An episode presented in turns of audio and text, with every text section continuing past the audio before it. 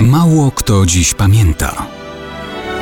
Datownik historyczny prezentuje Maciej Korkuć.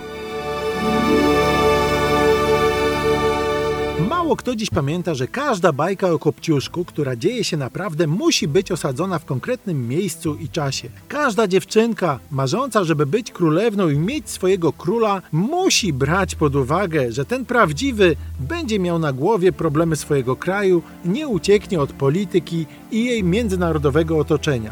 Jutro będzie rocznica 27 kwietnia 1938 roku, kiedy taka historia stała się ciałem. Kopciuszkiem, a raczej białą różą, bo tak ją nazywano, była węgierska piękność Geraldine Aponii. Wprawdzie była sekretarką w jednym z muzeów w Budapeszcie, ale no niekoniecznie była zagubioną dziewczynką. To arystokratyczna córka szambelana dworu Habsburgów i wnuczka konsula USA z Antwerpii. Jej fotografię wypatrzył w gazecie król Albanii Ahmed Zogu I. On nie czeka, wysyła jej zaproszenie na bal sylwestrowy w królewskim pałacu w Tiranie. Geraldine przyjeżdża, nie znika ani pantofelka nie gubi. Król Zogu I i bez tego bajkowo oświadcza się jej następnego dnia. Zaręczyny, droga biżuteria, to ma być miłość od pierwszego wejrzenia. 27 kwietnia 38 jest ślub. Żyli długo i beztrosko? No właśnie, niekoniecznie. Tutaj nam się bajki wykładają. Po prostu dookoła każdego królestwa istnieje realny świat.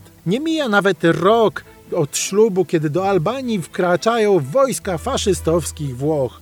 Dokładnie w dwa dni po porodzie przez Geraldine synka, następcy tronu. Król ratuje rodzinę ucieczką. Trafiają do Grecji, stamtąd do Turcji i do Francji.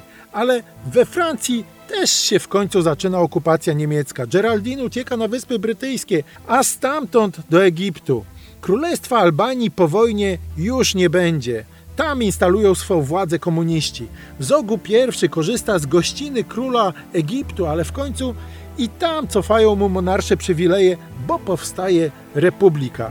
Oboje wyjeżdżają do Francji. Tam Zogu umiera na początku lat 60. Geraldine doczeka upadku komunizmu w Albanii. Doczeka też zwrócenia spośród majątku królewskiego jednej jedynej willi, w której Geraldine zamieszka na 4 miesiące przed śmiercią. Umiera w 2002 roku. I tak to jest z tymi bajkami. W żadnej z nich nie ma miejsca na Niemców, włoskich faszystów ani sowieckich komunistów, którzy napadają na owe wymarzone królestwo.